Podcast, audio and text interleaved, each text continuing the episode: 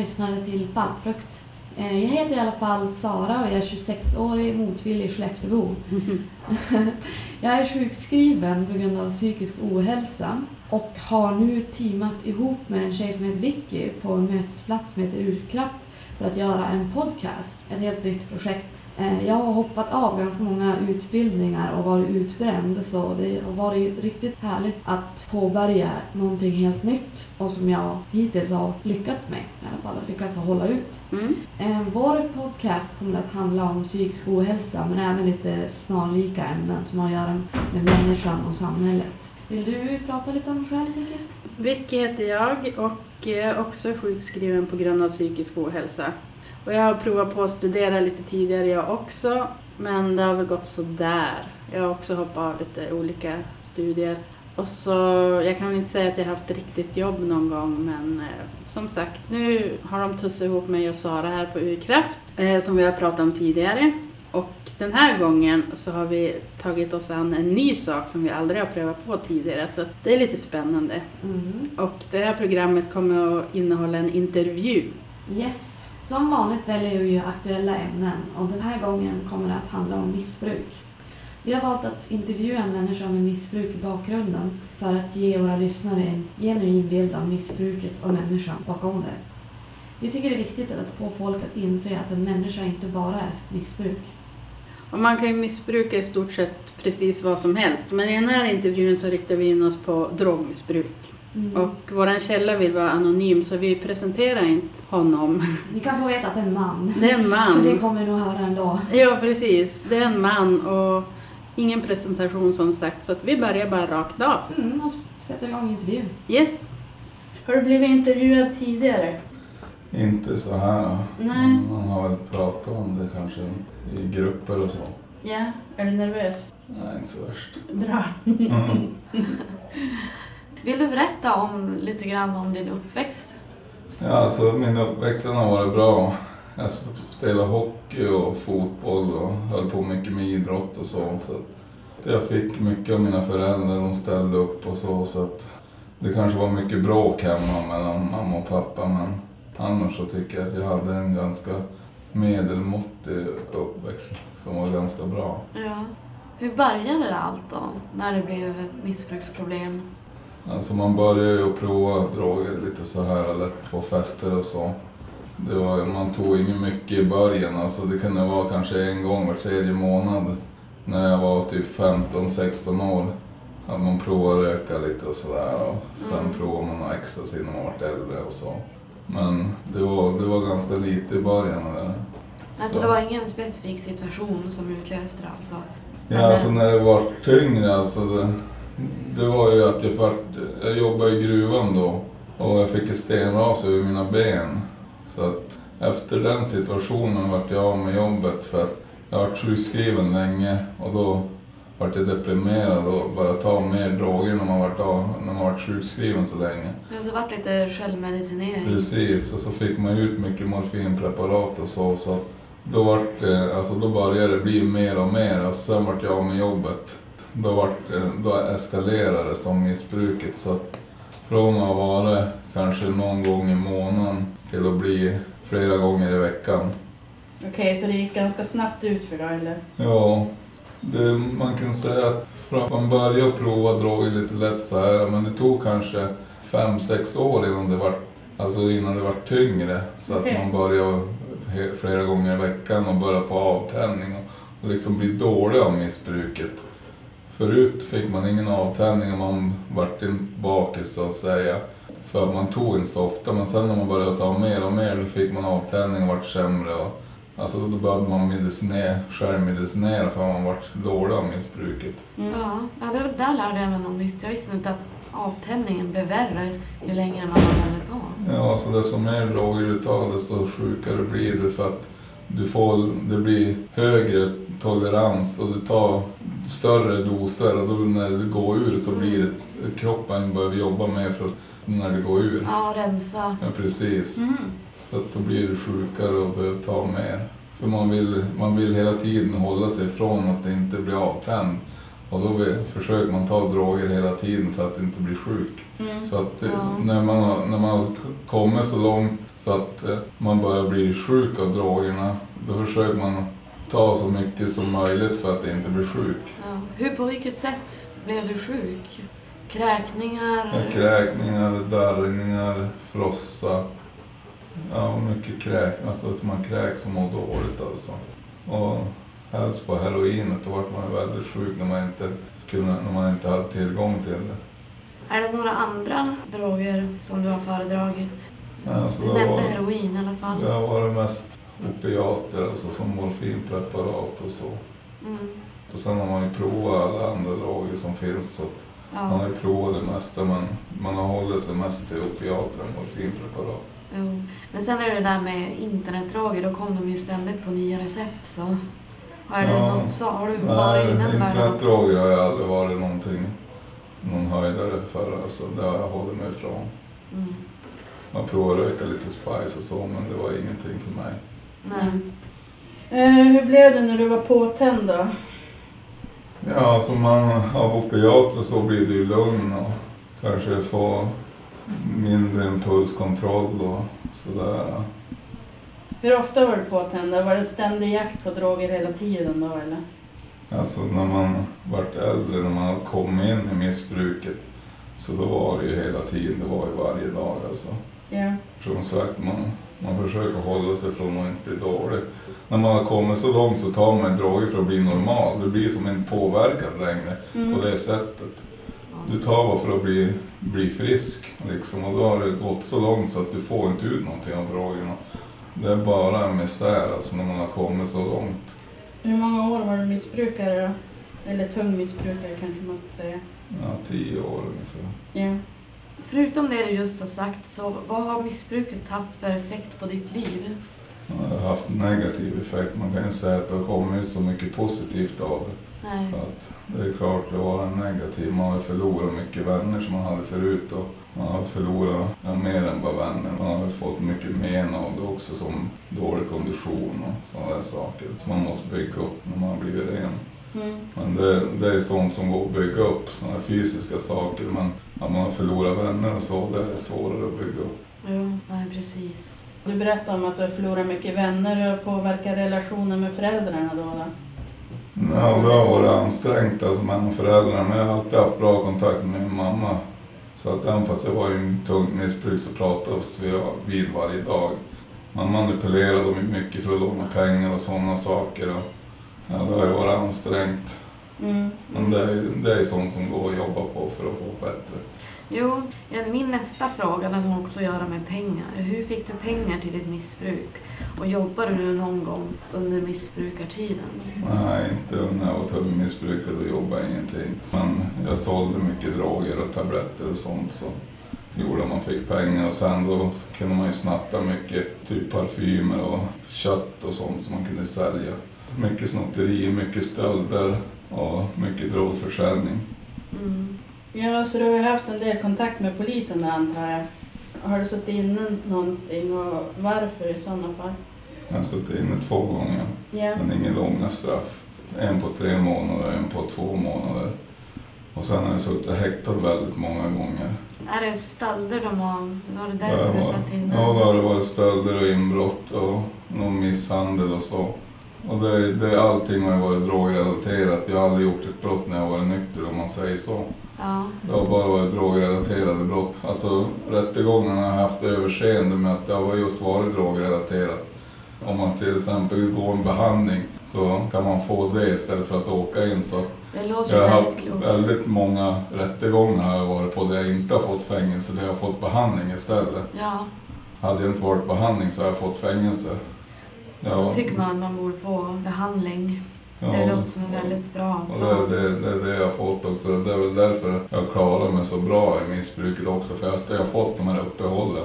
Mm. Att man inte har liksom kört på flera år i sträck utan att få ett uppehåll. Ja. Det kanske har varit ett år och sen har det hänt någonting så att det har blivit en rättegång och så har jag åkt iväg på behandlingshem. Och så sen har man kört på igen så att man har fått de här uppehållen som gör att man fortfarande må något, något sådär bra. Ja. Att man inte mår allt för dåligt av missbruket. Mm. Men alltså, hur skötte du ditt missbruk när du var inne i fängelset? Hade du tillgång till det? Man hör ju mycket om att det smugglas in. Alltså, det, Eller det, finns ju, det finns ju droger på fängelset men du behövde ju mycket pengar. Det är ju svindyrt där inne så Ja. jag tog ingenting när jag satt inne. Jag hade ju så korta straff också. Så. Men man får ju ta avtändningen och det, var ju, det är ju fruktansvärt tungt att ta avtändning där inne. Man fick ju ligga inne på sin cell och skaka i typ tre veckor innan man var frisk. Man tyckte du borde ha fått medicinering, gå inte och Nej, alltså de är hårda där inne. Alltså det, man får ta avtändningen som den få någon kommer. slags extra straff. Ja, precis. Det är ganska sjukt. Ja, nej, det var tungt. Men det, det är sånt man får, man får lida. Och, Och det kan jag tycka är väldigt orättvist. Om det är någon som sitter inne för något helt annat och slår sig får ju personen läkarvård. mm. Men du får inte läkarvård när du behöver det. Nej, det var, Det kan jag se det var extremt dåligt med orättvist. medicinering där inne.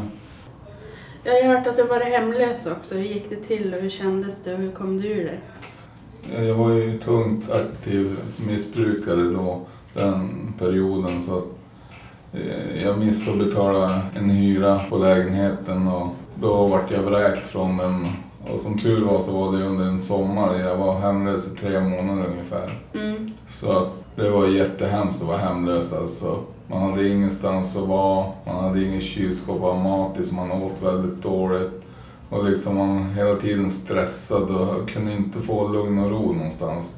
Man hade som sagt ingenstans att vara, man fick sitta på en parkbänk hela dagarna. Eller någon annanstans. Man hade ingen trygghet i vardagen. Och jag, jag gick ju på droger varje dag då för att orka med det.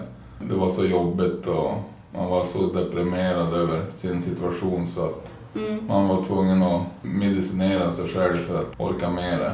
Man körde på så hårt som möjligt och efter tre månader ungefär så satte socialen ett LVM på mig. Vad är ett LVM? Kan du berätta är det? lag om vård och missbrukare. Mm. Då blir man tvingad till att fara på behandlingshem.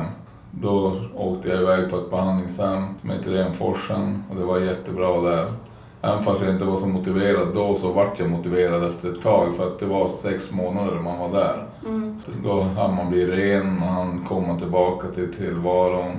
Det gjorde att jag kom tillbaka till livet kan man säga, att man fick tillbaka sin lust att leva igen.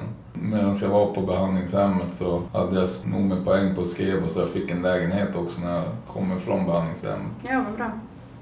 Men sen efter ett tag hemma igen så återföll man i missbruket och fortsatte att missbruka. Men då hade man ändå fått ett halvår ren. Och det gör ju att man, kroppen får återhämta sig.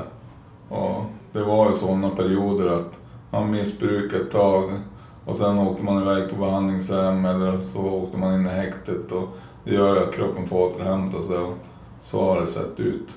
När det har varit som värst, har du råkat överdosera eller varit nära att dö? Ja, det har varit många gånger, helst när man gick på heroin. Det var många överdoser då. Jag vet inte hur många gånger man har vaknat på sjukhus men man lever på lånad tid. Jag har haft så himla tur att jag, att jag överlever helt enkelt. Jag har tagit väldigt många överdoser och det är mycket därför man tänker att det, måste, att det får ta, vara ett slut med missbruket för att nästa överdos kanske man inte överlever. Nej. Så att det är mycket det som har gjort att man inte vill vara kvar i den där världen heller på grund av att det har varit så att det är så pass farligt. Alltså, det är många som dör alltså för tidigt, för Mm. unga. Mm. Och liksom man har, det är bara ett lotteri, man har bara tur att man inte har, att man inte har dött. För att alla tar överdoser som går på tunga preparat. Ja, alltså, Det gör, det gör alla mig- missbrukare. Och viss, vissa mig- de överlever inte. folk undrar ju hur är det möjligt att ta en överdos om du vet vad du tål. Men då tänker inte de heller på det faktum Så. att man förlorar ens omdöme. Ja precis, alltså man förlorar både omdömet och sen då får man högre och högre tolerans. Ja, Och liksom ena gången kan du fara och köpa hos en, det kan vara ett preparat och nästa gång får du köpa hos en annan som är samma preparat men det kan vara starkare ändå. Det kan vara olika styrka på det du köper och då är det svårt att dosera. Man blandar ju olika droger och då är det lätt att ta överdos också. Det, det händer någon gång varje år att man tar en överdos och man går på det varje dag. Har du varit med om att missbrukarkompisar eller ja, folk i din omkrets då du var missbrukare, har du varit med om att någon har dött? Ja, det är flera stycken. Det dör som sagt någon varje år alltså.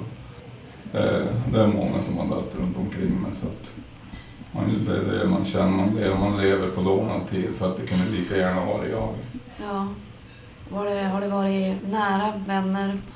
Alltså man, är, man, man tror att man är så nära vänner när man är i missbruket men egentligen så är man bara vänner för att man har missbruket gemensamt. Mm. Det är egentligen inga vänner så sett. Så att nu när man är ren så har man har ju kvar några vänner som är aktiva om man säger så. Nej. Då ser man ju vad det där kompisvänskapen betyder egentligen ingenting. Det betyder bara att man är missbrukare tillsammans. Men Så det var inga undantag? Är det någon som du har känt som har missbrukat som sen har blivit ren också? Så har Ja, så är det ju. Det finns vänner som har blivit ren som man fortfarande umgås med, så är det ju. Har du några saker som du djupt ångrar? Har du något exempel på det? Eller är det det mesta? Nej, alltså man kan gå omkring och ångra saker men det som man ångrar mycket är att man har manipulerat, fam- manipulerat föräldrarna och liksom lånat mycket pengar och ljugit och sånt. Mm. Det är väl det att man, att man har dragit in familjen i missbruket. Det är väl det man ångrar, att man har gjort dem illa. Mm. Men annars är det, man, kan man inte gå omkring och ångra saker, det orkar man inte med. Nej. Nej, det är klokt. Det gör inte situationen bättre. Mm. Liksom. Har du försökt att bli ren flera gånger? Och vad är det som har gjort att du har fått återfall? Alltså man kan säga så här att man har jobbat i flera år för att bli ren men man har inte haft möjligheter, man har kanske inte haft rätt nätverk, man har inte haft rätt motivation. Man har fortfarande umgåtts med folk som har varit aktiva. Ja. Så att från den dagen där jag ville sluta med droger fram tills nu så har det gått flera, flera år. Fram till dess att man har lyckats bryta med alla som har varit aktiva. Att man har tagit en väg där man inte umgås med folk som fortfarande är missbrukare och liksom att man har fått ett bättre nätverk Mm. med myndigheter som ställer upp för en och sådana saker. Nu mot för hur jag var för ett par år sedan så skillnaden är att nu umgås jag med några som är aktiva jämfört med då. Mm. Så har jag större motivation nu än jag hade förut. Jo. Det är väl det som skiljer. Ja, de säger att man måste nå botten innan man kan börja ta en Ja, så är det. För liksom är du klar med missbruket då har du inte fått nog med konsekvenser Nej. som gör att du känner att nu det är inte värt att sluta. Men när du har fått nog med konsekvenser som har varit negativa, då känner du att det är inte värt att fortsätta. Du mår bara dåligt av missbruket och varför ska man fortsätta med någonting som man bara mår dåligt av? Mm. Eh, var det något speciellt som fick dig att slutligen välja nykterhet den här gången? Jag vet att du har varit nykter ett år nu ungefär. Alltså som sagt, jag vill ha blivit nykter i flera år. Men Mm. det, jag har inte haft de möjligheterna som jag har haft nu. Som med myndigheter runt omkring mig som stöttar mig och så. Ja. Och jag är mycket starkare nu än förut och att jag lyckats bryta med de som har varit aktiva. Jag har tagit min egen väg nu och umgås inte med folk som drar ner mig som jag har gjort förut. Och så sen har jag haft ett förhållande där, där båda var missbrukare. Så att, och då var hon inte ren jag var, var ren så att då drog vi ner varandra. Så att, Mm. Ja. och nu har, jag, nu har jag inte det problemet i alla fall och det är en positiv grej. Eh, Vill du berätta lite om Laro? Vad det är för någonting? Alltså det är medicinsk behandling. Man, man går dit och pratar med en kontaktperson och sen hämtar man en medicin som gör att man inte kan ta opiater. Den blockerar opiaterna så då behöver man inte tänka på det för man vet att jag kan ändå inte ta någonting.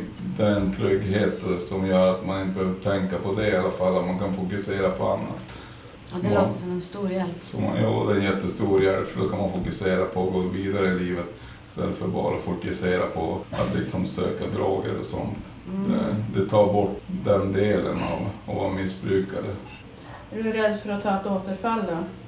Nej, inte direkt som det känns nu så är ett återfall långt borta. Men om du skulle få ett eventuellt sug, hur skulle du hantera det då? Alltså, jag brukar räkna upp en lista. Vad kommer jag förlora? Vilka kommer jag svika?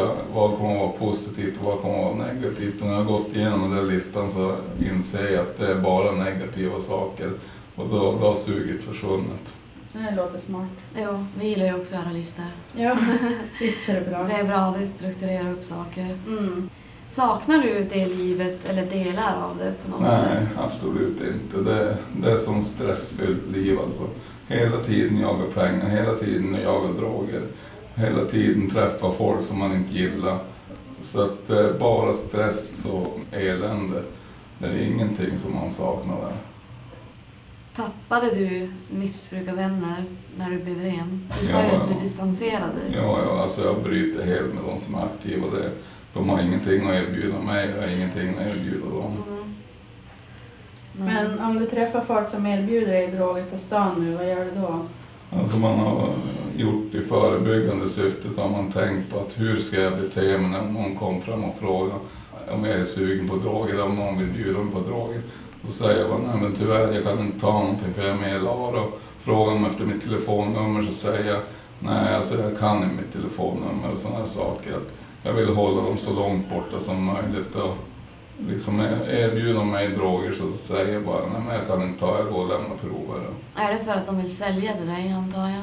Både och. Alltså, vill, de vill ju ha en kund. Alltså, de, de som bjuder på, vill bjuda en på droger, det är för att de sen att de vill att jag ska köpa droger av. Ja. Då kan de bjuda först för att det ska bli fast. Och Smakprov, sen ska de- ja. Gud, Mm. väldigt strategiskt har de Mm. tänkt. Så att, Så det är rena ja, psykopatimetoder. det gäller att hålla sig hålla stenhårt vid att nej, men jag kan inte ta något.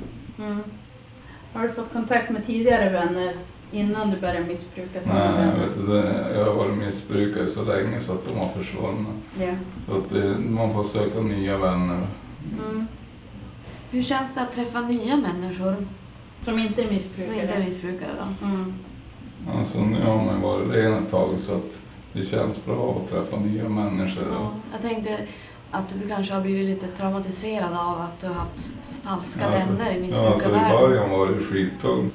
Man hade mycket ångest och sådana där saker så att det var ju skitjobbigt att träffa folk när man var nykter. Men som det känns nu så känns det bara bra. Så jag antar att det känns jävligt bra att lämna det här livet bakom dig? Ja, alltså jag, jag vill absolut inte tillbaka dit Nej, mer så att jag har gjort min... du min kan det där redan. Mm. Hur ser livet ut idag? Kan du beskriva en vanlig dag ungefär? Alltså jag går och lämnar prover på Lara Mm. och så sen då försöker jag bara ta en dag i taget för att det, det, det låter mycket ett år men det, det är inte så mycket i missbruksvärlden för att det kan gå jättesnabbt att falla tillbaka så jag går fortfarande och tar en dag i taget och Mm. sen får man börja det hända mer och mer att jag ska börja söka jobb nu här framöver och få ta körkortet och jag går och lär körkort två dagar i veckan. Och, Ja. Jo, försöka komma tillbaka och bygga upp livet sakta men säkert. När man kommer ut ur missbruket så har man ingenting. Hela det här livet är raserat så man måste börja bygga upp allting från noll. Så att det är en väldigt stor uppförsbacke i början Mm. som är jättetung att ta sig över. Det är mycket tristess i början, man har ingenting att göra. Man bara går och tar en dag i taget och det är jättetungt. Alltså det är därför man oftast, många inte klarar av det. För att det tar, alltså det är som tristess, man har ingenting att göra och då är det lätt att falla tillbaka och ta droger. Ja, Men man måste ta... man måste hålla sig aktiverad alltså. Ja, man måste hålla sig aktiverad men man måste ta och bygga upp det sakta men säkert. Det tar tid att bygga upp det. Jag har varit ren ett år och jag håller fortfarande på att bygga upp livet. Alltså, det tar tid. Mm. Det du säger allmänt i hela intervjun är väldigt avskräckande Mm. tycker jag. Så det är skitbra jobb. Du är ju på Stadsmissionen har jag hört. Eh, vad är det du gör där? Jobbar du eller lite grann eller? Alltså Stadsmissionen har varit en plattform där man kan gå och känna sig trygg. Man kan vara där och träffa folk som, har, eh, som är i samma sits. Och det har varit väldigt positivt för mig. För att jag har inte haft något att göra. Då kan man gå dit och få dagen att gå liksom, och hålla sig ifrån de som är aktiva. Liksom, där träffar man bara folk som försöker hålla sig nykter. Och då kan man vara där tills man har byggt upp livet. Mm. Och man kan få vara där så att man får några timmar att gå och liksom klara av den dagen tills man har byggt upp ett liv som man liksom kan gå vidare i livet. Men just i början av sin nykterhet så är det bra att ha någonstans att vara. Mm. Mm. Och då har Stadsmissionen varit bra. Är som en liten trygghet kan jag tänka mig. Precis. Nu har du börjat vara på urkraft också. Det måste kännas rätt bra. Ja, det känns jättebra. Jag, som sagt, jag ska bara söka jobb nu framöver och ta hjälp av U-kraft nätverk så att det ser jag fram emot. Mm. Blir det att du börjar jobba i en gruva igen eller? Ja, det är det som är det långsiktiga målet, att komma tillbaka till gruvan. Det är mitt långsiktiga mål. Ska man klara av att vara nykter så måste man sätta upp delmål, Mm. mål och långsiktiga mål så att man vet vilken väg man ska gå och liksom hålla det i fokus. För har man ingen plan då går man i, i tristess och liksom har ingenting att se fram emot och då är det lätt att ta ett återfall. Man måste ha ett mål och vara fokuserad på det för att liksom hålla sig ifrån drogerna. Hur tror du livet hade sett ut om du inte hade börjat missbruka? Du hade hamn- varit i gruvan fortfarande? Ja, så det är svårt att avgöra hur livet Mm. ha sett ut men Ja, jag har fortfarande säkert jobbat i någon gruva. Mm. Ja, som att det är det jag vill. Ja. Det är det jag alltid har velat. Vad har du lärt dig på den här resan då? Du har ju haft många självinsikter. Alltså, man har, alltså det man har lärt sig är väl att läsa folk och människor. Men någonting som man kan ta med sig som är positivt, det finns inte så mycket. Och det har bara varit negativa saker som sagt. Så man har inte kunnat ta med sig så mycket därifrån. Du har lärt dig vad du inte ska göra. Precis. Har du några visdomsord till folk i samma situation? Det antar jag att du har ganska Ja. många. Aldrig ge upp. Det går alltid att vända på det. Mm. Och även fast man tror att man inte har tid att göra det, att man känner sig gammal och så, så att det går alltid att vända till något positivt och man kan alltid ta sig ur det. Bara man vill och är fokuserad så kan man vända på det. De som inte kanske har missbruksproblem än, men kanske är utsatta för sådana typer av miljöer. Har du några tips till dem hur de ska stå emot att, den här nyfikenheten att prova? Det kan ju kännas som att, det, att man vill prova på nya saker och att det kan kännas roligt men det går jättesnabbt att bli fast och man ska se upp för att prova nya saker för att det kan gå så fort att bli fast i det. Och blir man fast i det, då är det flera års av helvete som man inte kan ta sig ur. Mm. Det kan ta tio år innan man tar sig ur det. Även fast man vill ta sig ur det varje dag så går det inte. Så Nej. man ska, man ska vara försiktig med att prova nya saker. Mm. Det finns ett uttryck som går “never trust a junkie”. Stämmer det? Ja, alltså man försöker manipulera allihopa nästan för att få pengar och liksom dra lögner för att man inte vill att man ska bli påkommen att man är missbrukare. Liksom. Man, man drar mycket lögner och mycket manipulering. Så att det, det stämmer. Har du varit ute och gått som bland andra nyktra människor medan du har varit påverkad eller har du hållit det Men det i klart man, lägenheter? Eller? nej, det är klart man har varit ute och mycket och sånt. Man tror ju att, man inte, att ingen ser när man är påverkad. Man förstår inte hur påverkad man är. Så att man tror att man är nykter och ingen ser det. Mm. Mm. Men i själva verket så är man helt jävla bäng. Jo, man har ju sett folk Mm. som man har haft sina misstankar om. Ja, som man svävar runt på stan och... Det är så de tror säkert att det är ingen som ser dem. Nej. Nej. Eller så bryr de sig inte. Mm. Eller de kanske knappt vet var de är. Mm. Lite Nej. på. Är det något annat du vill tillägga som vi har missat att fråga om? Nej. Vi har frågat om allt. Allt. Perfekt, vad bra vi är. Ja, Ja, och tack till dig. ja Nej. tack så jättemycket. Mm. Det gick ju smidigt. Mm. Mm. Nu har ni alltså hört vår första intervju och den tyckte vi gick ganska bra. Jag hoppas att ni tyckte den var intressant ni också. Och kanske till hjälp utifall att vi har någon lyssnare som befinner sig i en utsatt position. Mm. Och vi vill påminna er om att vi har gjort åtta tidigare avsnitt som handlar om sociala medier, ilska, kontrollbehov, självförakt, storstad versus liten stad, att gå på bidrag, hälsohets och utanförskap. Så lyssna gärna på dem. Mm. Och kom ihåg att gilla vår Facebook-sida Fallfrukt samt följa oss på Twitter så håller ni er uppdaterade om nya avsnittsutsläpp. Ni kan även på Facebook eller via vår e-mail fallfruktspodden outlook.com med 2D komma med förslag på ämnen ni vill lyssna på eller allmänt kommentera på existerande avsnitt. Mm. Tack för oss för den här gången. Yes, hej då! Hejdå!